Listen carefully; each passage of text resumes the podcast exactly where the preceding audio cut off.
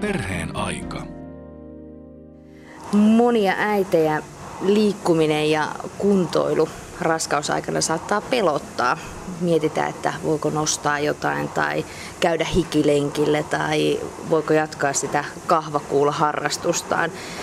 Personal trainer Anneli Päivänsara, sä oot kirjoittanut tällaisen liikunnallisen äidin käsikirjan, niin mitä sä sanoisit näille äideille, joita liikkuminen voi hieman pelottaa tai mietityttää tuossa raskausaikana? No ilman muuta kannustaa liikkumaan. Et siis kun ajattelee jotain historiaa, että ainahan on äidit liikkuneet, että ei, siitä ei, jos niin, niin kuin järkipäässä liikkuu ja vähän varoja jotain tiettyjä lajeja ja liikkeitä, niin ei mitään haittaa kyllä sikille vaan päinvastoin. Eli liikkuminen kannattaa. No miten sitten helventää niitä pelkoja ja lähteä liikkumaan? Mistä lähtee liikkumaan? Ah, no, pääsääntönä voi pitää sitä, että kaikkia mitä on aikaisemmin harrastanut ennen raskautta, niin samaa voidaan jatkaa. Mutta toki myös semmoiset äidit, jotka eivät ole aikaisemmin liikkuneet, niin kannustetaan liikkumaan, mutta sitten ehkä niitä liikuntalajeja ja tempoa kannattaa sitten aloittaa niin kuin paljon varovaisemmin kuin sellaiset äidit, jotka liikkuu paljon. Mutta periaatteessa, että kaikkea, niin kuin esimerkiksi jos äiti ei ole liikkunut, niin voi aloittaa vaikka kävelemällä, tekemällä lihaskuntoliikkeitä, semmoista pientä, mutta jos on äiti vaikka juossut maratoneja, niin mikään ei estä sitä, että ei voisi juosta raskausaikana myös. Mutta jos on niin kuin, siis lähtenyt täysin nollapisteestä, niin ehkä siinä vaiheessa ei suositella, että lähtisi heti juoksemaan sitten raskausaikana. No mitkä on sitten näitä raskausajan liikunnan etuja? Mitä se tuo keholle ja auttaa sitä sikiötä ja itse äitiä? Voi kuule, niitä etuja on kyllä tosi paljon. Eli tota, uh, no, ensinnäkin jos lähtee vaikka mielestä, niin liikuntahan piristää, pitää mielen terveenä. Uh, äiti voi hyvin ansaa itseluottamusta, myös siellä synnytystä ajatellen. Jos tuntee sitten lihaksisto, niin osaa synnytyksessäkin käyttää sitä paremmin lihaksistoa, toipuu nopeammin synnytyksestä, uh, pitää auttaa äitiä pitämään hyvän ryhdin läpi raskausaikana, joka sitten taas vaikuttaa siihen, että mm, niin kuin säästytään monelta semmoista kivulta ja kolotukselta, mikä saattaa tulla sitten siitä huonosta, huonosta ryhti, ryhdistä. Ja sitten totta kai aina kun äiti treenaa, niin myös samalla se vauva treenaa, eli vauvan sydän vahvistuu ja vauva voi paremmin raskaana ollessa keho on kuitenkin semmoisessa pienossa muutostilassa koko ajan ja se ei ole ehkä ihan samanlainen kuin ennen raskautta ja sitä pitää kuunnella entistä herkemmällä korvalla. Esimerkiksi raskauden aikana kehon lämpötila on tavanomaista korkeampi ja tämä aiheuttaa tietysti tiettyjä vaatimuksia liikkumisen kannalta. Niin Anneli Päivänsara, mitä liikkuva äidin tulee muistaa nesteytyksestä silloin, kun hän liikkuu? No ensinnäkin mä voisin vielä sanoa sen verran, että jos tota, liikkuu ja on ulkona kuuma, niin kannattaa välttää sitä ihan kuumimmalla päivällä, jos, jos saattaa olla sellainen onnellinen tilanne, että on kesällä lämmin, niin kannattaa sitten sitä läm, lämpimintä aikaa välttää liikkua sitten joko aamulla aikaisin, illalla myöhempää tai sitten ihan sisällä ilmastoidussa tilassa. Eli silloin niin kun usein jaksaakin paljon paremmin. Ja sitten toki kannattaa sitä nesteytyksestä pitää huolta, että juoda tavallista enemmän. Eli pieniä annoksia pitkin liikuntasuoritusta ja varsinkin, no joo, jano silloin, aina kun tulee jano, niin sitten tota, pitää tietenkin juoda, mutta se olisi hyvä myös sillä, että ihan ennakoida, että ennen kuin sitä janoa tulee, ettei sitä tuu sitä semmoista pientä nestevajetta jo siinä vaiheessa, kun tulee se jano. Eli muistaa vaan juoda pitkin treenin. No miten sitten, tota, onko se vesi kaikista paras vai pitäisikö siinä olla jotakin vissyä tai jotakin muuta vastaavaa? No kyllä se vesi, ihan puhdas vesi on aina kaikista paras vaihtoehto kyllä, että kun vissykin jos juo paljon päivän mittaan, siellä kun tulee kuitenkin niitä suolojakin usein, vähän turhaankin, eli kyllä se ihan se pelkkä vesi riittää tietysti jokainen raskauskuukausi voi olla erilainen ja se tilanne vaihtelee sitä mukaan, mitä, mitä edetään sitä raskautta. Ja Tämä tietenkin voi johtaa siihen, että se liikuntaohjelma, mitä on suunnitellut, niin ei sitten seuraavana kuukautena voikaan sitä suorittaa juuri sitä liikuntaohjelmaa. Niin mistä tietää, että se treeniohjelma on esimerkiksi liian tiukka tai liian raju? No kyllä keho antaa palautetta. Et jos sä et jo liikkunut aikaisemmin, niin kannattaa vaan kuunnella sitä kehoa, kehon viestejä.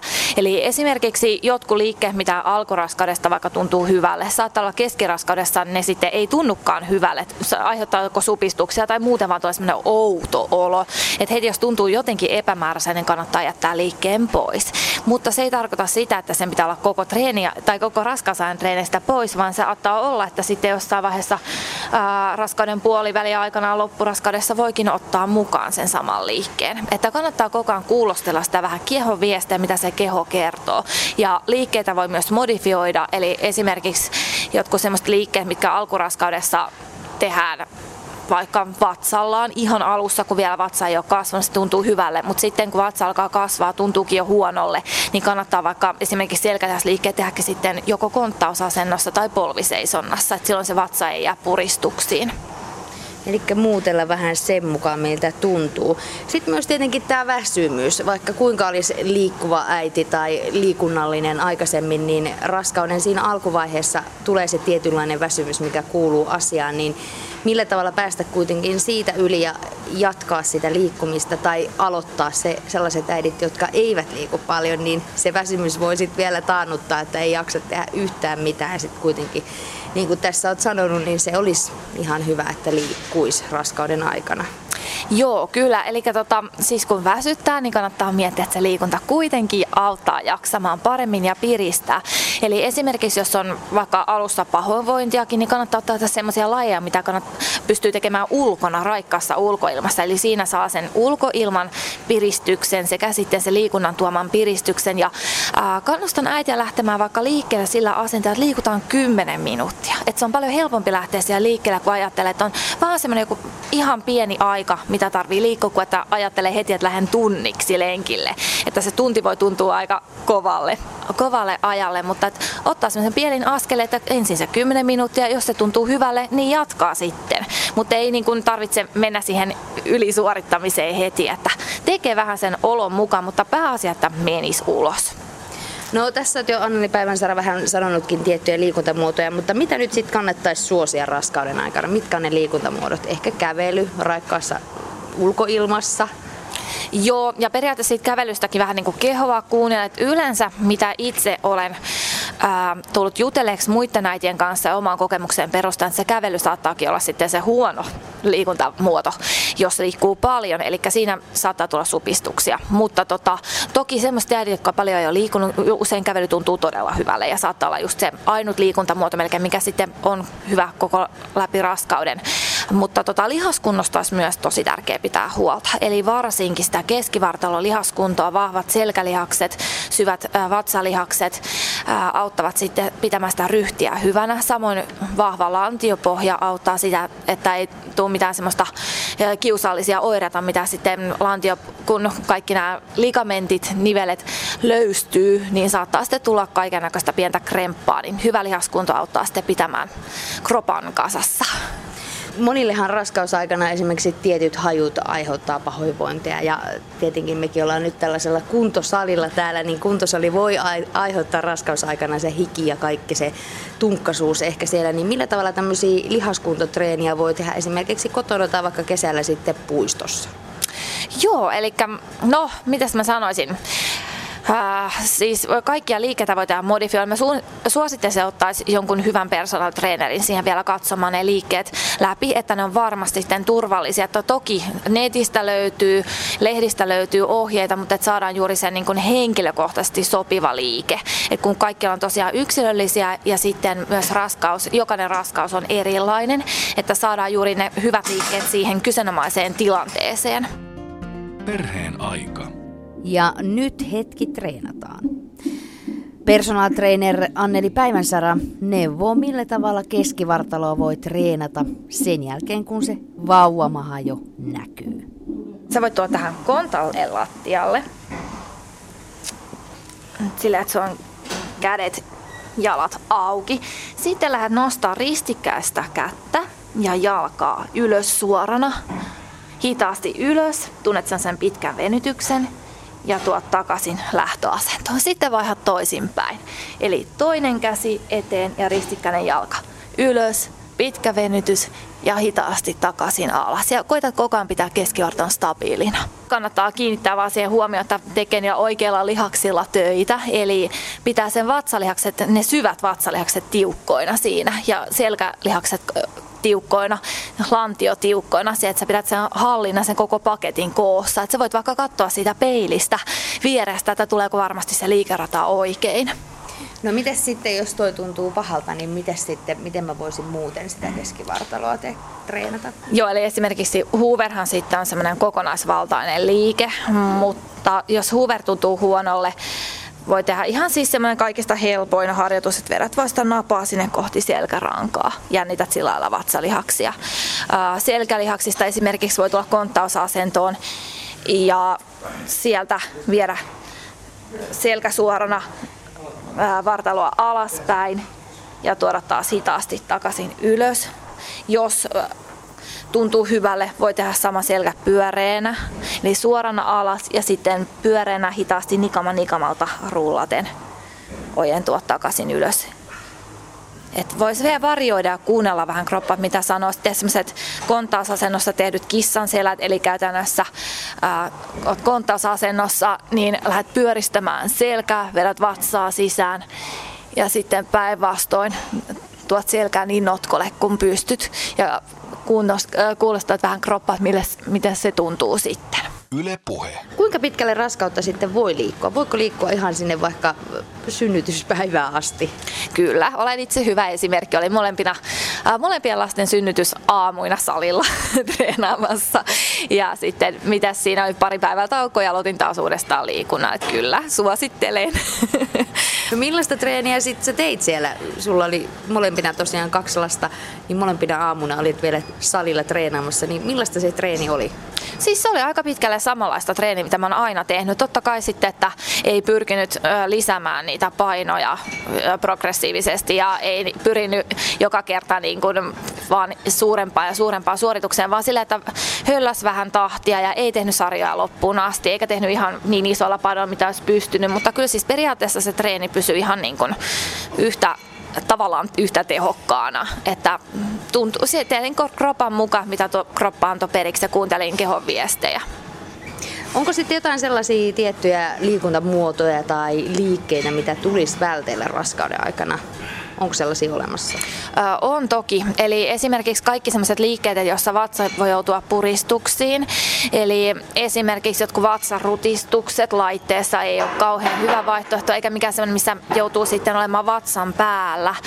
Ja sitten kaikki sellaiset, jotka vaatii niin kuin suurta staattista jännitystä, eli esimerkiksi tempaukset, kyykyt isoilla painoilla, tietenkään sitä myöskään semmoista keskivartalon tukivyötä ei suositella pitä, pidettävän, ettei se vatsa joudu puristuksiin.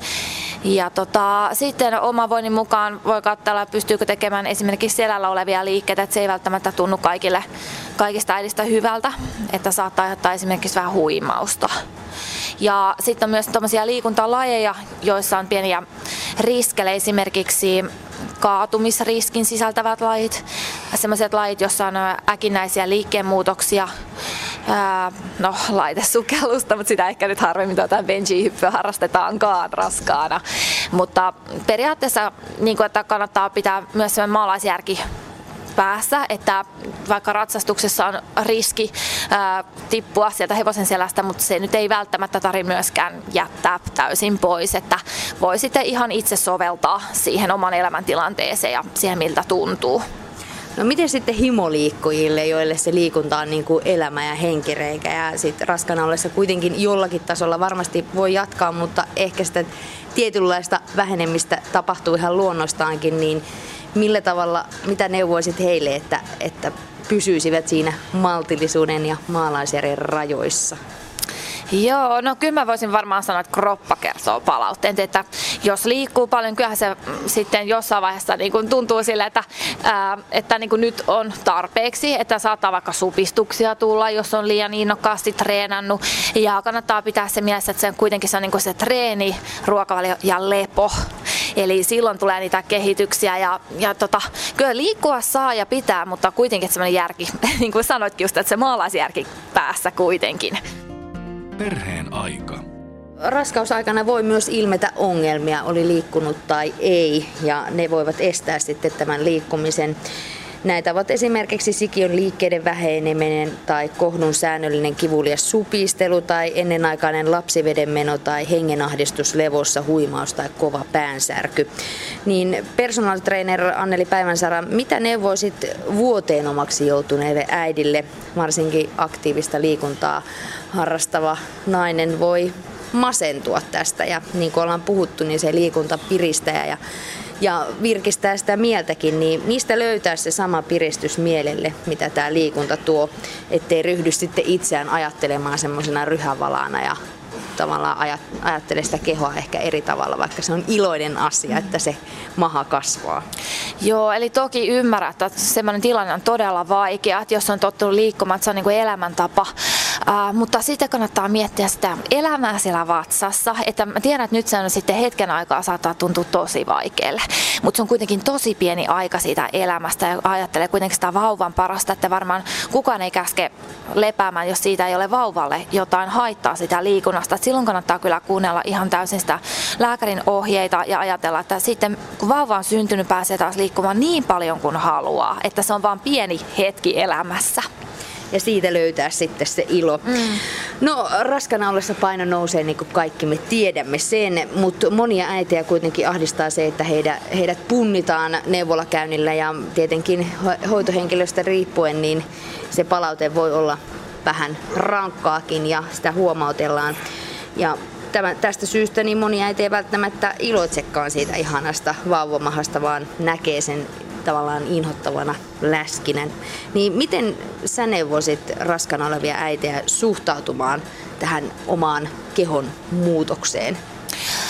Uh, no siis neuvolassa seurataan painoa siitä syystä, että se antaa vinkkejä siitä, miten se raskaus, että meneekö kaikki niin kuin pitää. Eli esimerkiksi jos sitten painoa tulee tosi paljon kerralla, niin saattaa olla jotain häikkää, että esimerkiksi jotain raskausajan diabetekseen viittaavaa.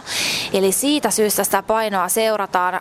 Ja sitten, että jos tietenkin painon nousu sitten, jos on vaikka lähtökohtaisestikin aika hoikassa kunnossa eikä sitä painoa tule juurikaan, niin siinäkin on sitten jotain vielä, että minkä takia sitä painoa ei tule. Kun se kuitenkin, että vaikka se paino nousee, sehän ei ole sama kuin että se olisi ihan normitilassa nousisi noin hurjaa tahtia paino, vaan siinä on kuitenkin sitä sikiön paino ja sitten se kohdun paino, verimäärä, nestemäärä, kaikki muut, mitä siihen vaikuttaa.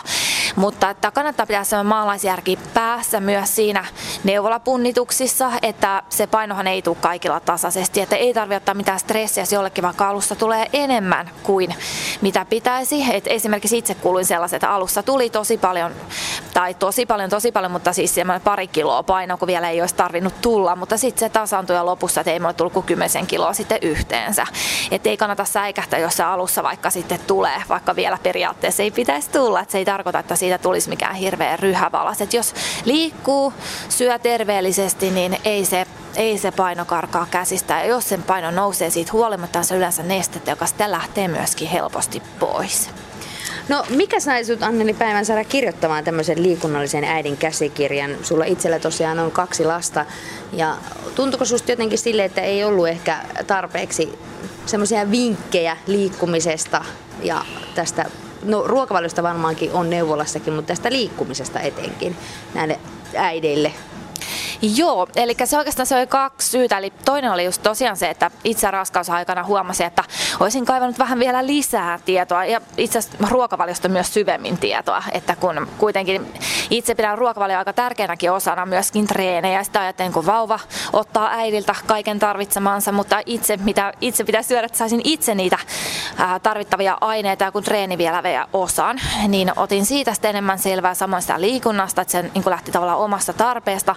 Ja toinen oli sitten tämmöinen tosi vankka liikunta-alan ammattilainen Hannu Soppela, joka sitten oli seurannut minua salilla ja kehotti kirjoittamaan kirjan. Eli alkuun vielä vetosi vähän sitten väsymykseen ja tämmöiseen, mutta sitten pikkuhiljaa kun hän kannusti kirjoittamaan ja sitten huomasi, että aloinkin jo tekemään sitä sisällysluetteloluonnosta ja siitä se sitten lähti.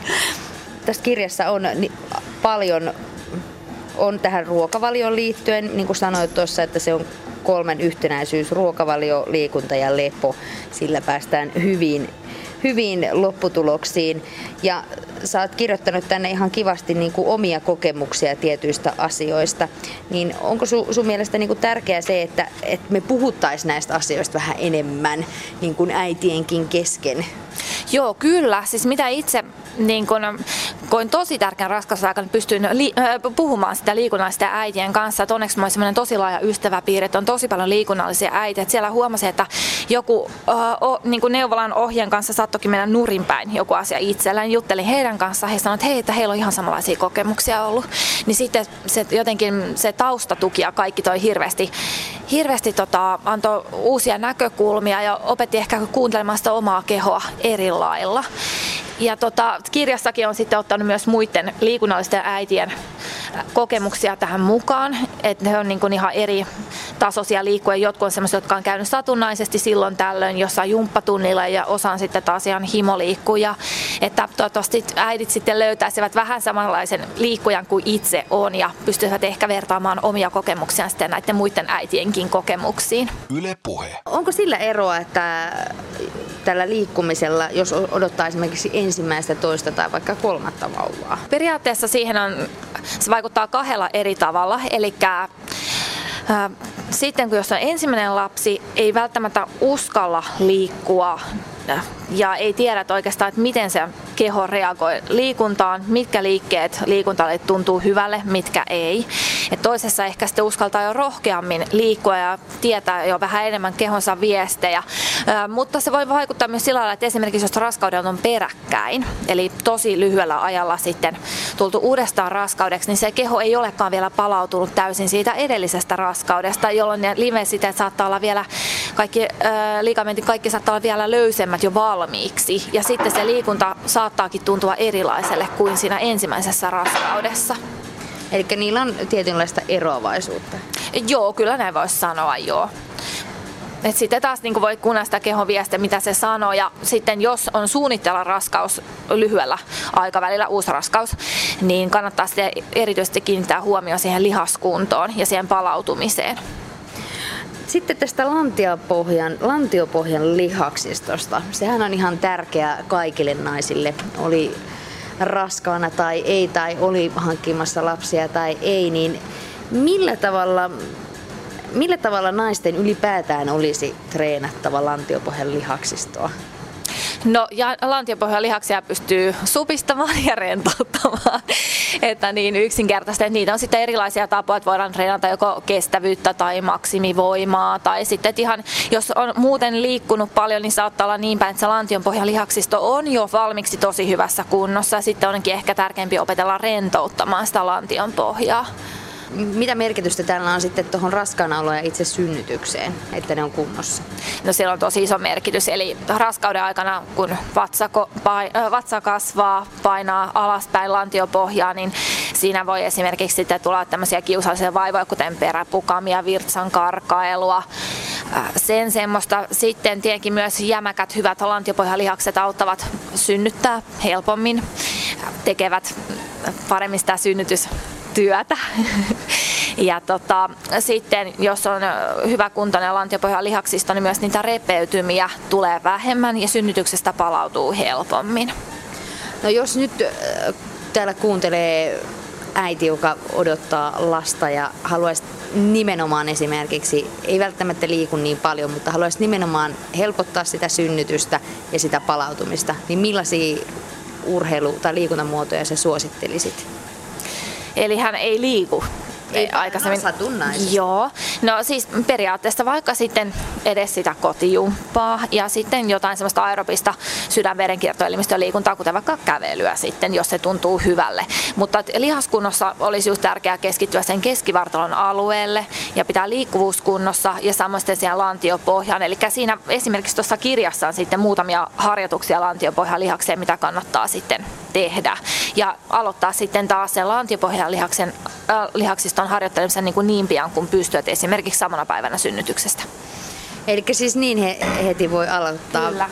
Et tosiaan he, vauvan synnyttyä, niin kehohan käy läpi suuria muutoksia ja hormonit jylläävät mm-hmm. ja samaan aikaan saattaa ku, tuntea kaikenlaisia hämmennystä ja väsymystä, mutta tosiaan siis liikunnan voi aloittaa heti synnytyksen jälkeen. Äh, kyllä, siis tietenkin, niin kuin, että minkälaisen liikunta, että lantiopohjalihaksista voi niin kuin aloittaa heti, mutta ei lenkille juoksemaan ei heti. Eli tota, No se on oikeastaan sitten se lantiopohjan lihaksisto ja sitten syvät vatsalihakset, eli napa selkärankaan kiinni. Niin ne on semmoiset turvalliset harjoitukset heti. Mutta semmoista isommasta liikunnasta kannattaa odottaa siihen jälkitarkastukseen ja katsoa sitten, mitä lääkäri sanoo. Jos on sitten keisarileikkaus tehty, toipumiseen menee tietenkin pidempi aika kuin semmoisella edellä, jotka on sitten synnyttänyt alakautta. No mistä sitten lähtee? Onko sille pikkuhiljaa kävellen ja siitä vaikka lenkille ja kahva kuulailemaan? Joo, siis kyllä. Eli vaunulenkithän on mitä mainiointa liikuntaa. Et yleensä se pieni vauva haluaa olla vielä äidin kanssa. Äiti ei varmaan edes raski luopua sieltä pienestä tulokkaasta, niin sitten vaunulenkit on tosi hyvä, tosi hyvä keino sitten. Ja sitten jos vauvalle tulee nälkä, niin pystyy välillä pysähtymään ja imettämään ja, ää, tai ruokkimaan muuten vauvaa ja jatkamaan sitten eteenpäin. Ja sitten toki se lihaskunto myös on tärkeä, mutta sä voit tehdä se esimerkiksi, jos vauva nukkuu, pystyy tekemään ihan pienillä käsipainoilla tai sitten ihan kehonpainoilla jotain semmoista pieniä harjoitteita, jos se tuntuu hyvälle. Eli siinäkin kehoa kuuntelemalla. Kyllä. No sitten tietenkin myöskin tässä kirjassakin sanoit ja itsekin silloin kun olin raskaana ja oli kaverit ollut ja niin sanoin, että hommaa sellainen tukiliivi ras- synnytyksen jälkeen, niin mitä se tukiliivi auttaa? Tokikin tästähän lähtee nämä vatsalihakset repeytyy tuosta kun se maha kasvaa, niin auttaako se palautumisessa paremmin? Kyllä, itse olen käyttänyt myös tukiliiviä. Öö, hetkonen, oliko se ensimmäisessä raskaudessa vai toisessa, mutta joka tapauksessa olen käyttänyt. Eli se auttaa sitä, että kun ne sisuskalut on silloin mennyt vähän pois normaalilta paikaltaan sen kohdun, kasvaneen kohdun tieltä, vauvan tieltä, niin se auttaa sitä, että ne sisuskalut palautuukin nopeammin sitten takaisin paikoilleen, plus että saa sitä lisätukea keskikroppaan. Ja se auttaa niissä, kun tekee niitä liikkeitä. Kyllä, liikkeessä auttaa ja sitten ihan arjessa, että pitämään paremmin sen hyvän ryhdin. Ja sitten taas sitä kautta, kun helposti jos imettää tai kanniskelee vauva, niin menee myös ne niskahartiaseutujumiin, niin auttaa myös siitä vähentämään sitten, että kun se ryhti pysyy hyvänä raskausarvet, ne on varmaan monilla äideillä jää vaivaamaan, niin voiko niitä ehkäistä liikkumalla siinä raskauden aikana tai sitten synnytyksen jälkeen? Ää, siis joo, toki, toki liikunta hyödyntää sekä raskausaikana että raskauden jälkeen, koska se nopeuttaa verenkiertoa. Ää, samoin kuin vaihtosuihkut tai kuivaharjausteoriassa, niiden pitäisi myös helpottaa raskausarpia. Mutta tota, välttämättä raskausarville ei voi mitään, mutta toki kannattaa kaikkia tehokeinoja kokeilla. Et esimerkiksi semmoinen just niin kuin esimerkiksi tukiliivi, että sen pitäisi auttaa myös synnytyksen jälkeen ehkäisemään raskausarpia, koska raskausarvithan saattaa myös tulla sitten kun vatsa kiristyy. Eli ei välttämättä silloin kun se iho venyy, vaan myös silloin kun se iho kiristyy. Ja tota, sitten raskaana voi pitää kaiken näköisiä semmoisia tuki liivejä, jotka on suunniteltu sen vatsan kanssa. Toki, ettei mitään semmoisia, jotka puristaa vatsan kohdalta, mutta esimerkiksi jotain raskauspikkuhousuja ja raskaushousuja, jotka antaa vatsalle erikoisen tuen. Sitten kannattaa kokeilla öljyjä, rasvoja, joiden pitäisi auttaa sitä ihoa tai tukemaan ihoa, että se ei veny niin paljon. No myöskin tässä kirjassasi liikunnallisen äidin käsikirja, niin Anneli Päivänsara kerrot myös siitä, että sen vauvan kanssa voi liikkua sitten, tehdä harjoitteita. Monille varmaan on tuttu, että sitten kun mennään jonkinlaiseen tällaiseen vaikka musiikkileikkikouluun, niin siellähän sitä vaikka siellä on niitä kivoja lauleja, mutta tavallaan se pääasiahan siinä, että se äiti nostelee sitä vauvaa ja käyttää sitä niin kuin painona. Joo, ilman muuta. Eli vauvan kanssa kannattaa liikkua. Sitten heti kun vauva niin oppii kannattelemaan päätä, koska se on myös vauvalle ihana juttu, kun hän pystyy sitä vuorovaikutusta sitten harjoittelemaan ja saa sitä hellyttä huomiota äidiltä. Ja toki kannattaa sitä aina vauvan ehdoilla tehdä. Et jos vauvaa väsyttää tai hän ei ole kiinnostunut, niin voi kokeilla sitä myöhemmin uudestaan. Mutta yleensä kyllä lapset nauttii tosi paljon tästä liikunnasta. Eli kaikki tämmöiset vauvajumpat, ää, muskarit, kaikki on tosi hyviä, mutta myös liikkua vauvan kanssa voi siellä ihan kotonakin. Että aina ei tarvi lähteä, jos vaikka ulkona on kurja sää tai on pitkä matka tai kellonajat ei osu yksi, niin voi liikkua sen vauvan kanssa siellä kotonakin. Vauvan kanssa on siis kiva kuntoilla, mutta personal trainer Anneli Päivänsara kehottaa äitiä huomioimaan muutaman seikan, jottei äidin paikat mene jumiin. Kannattaa pitää huoli siitä, että ei kannata se että lasta aina vaan esimerkiksi oikealla. Eli yrittää myös, vaikka vaikealle saattaa tuntuakin, niin välillä pitää sitten vasemmalla puolella. Ja sitten semmoinen pienillä painolla tehty jumppa auttaa siihen, että niskahartiaseutu taas vetreytyy, vahvistuu tasapuolisesti. Kannattaa myös muistaa venytellä. Niskahartiaseutuu pitkin päivää aina kun tulee joku pieni tauko. Ja toki mikä sen ihanampaa kumppanin kanssa, kun pyytää, että kumppani hieroisi sitten niskaa, niin saa hetken vielä sitä yhteistä aikaa.